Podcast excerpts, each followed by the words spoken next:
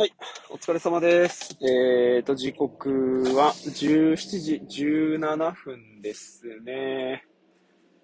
帰りますと。えーと、4月1日ですと。いやー、なんかね、もう、いよいよ、こう、いろんなことが、いつも通りにはいかなくなるっていうか、うーん、なんだろうね、単純に忙しい忙しいっていうか、あ普段ないことがどんどん起こったりとか、まあ、そうだな、ちょっと喋り始まる前はネガティブな気持ちだったんですけど、ポジティブに考えれば、ポジティブっていうか、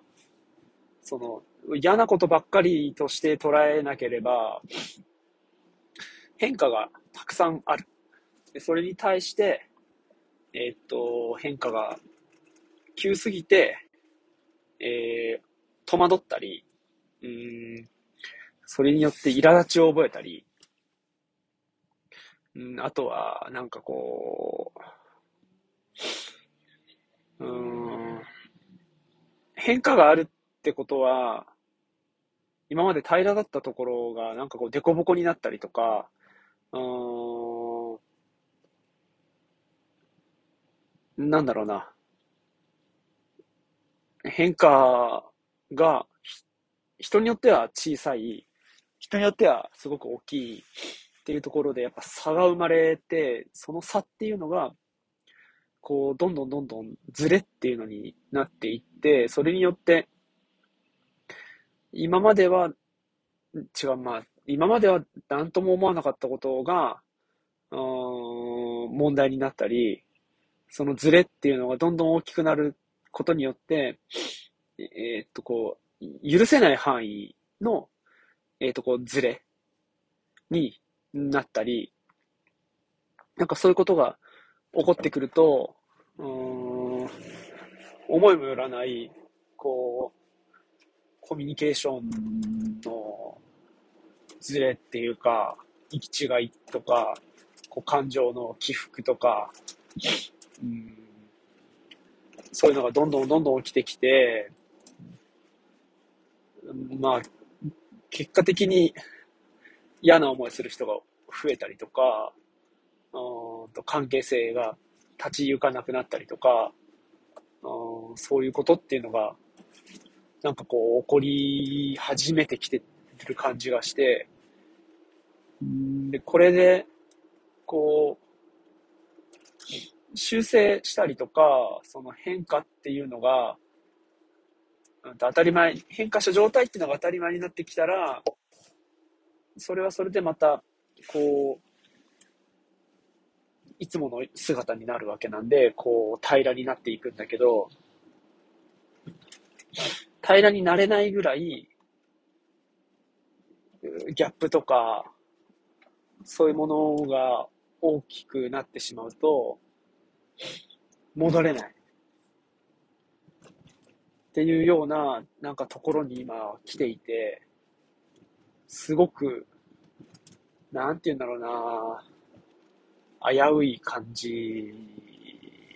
いや、これも問題だと思わなければ、何ら問題でもないわけなんで、えーっと、取り上げなければいいのかもしれないけれど、さっきも言ったみたいに、やっぱりこう許せない範囲を超えた時っていうのは、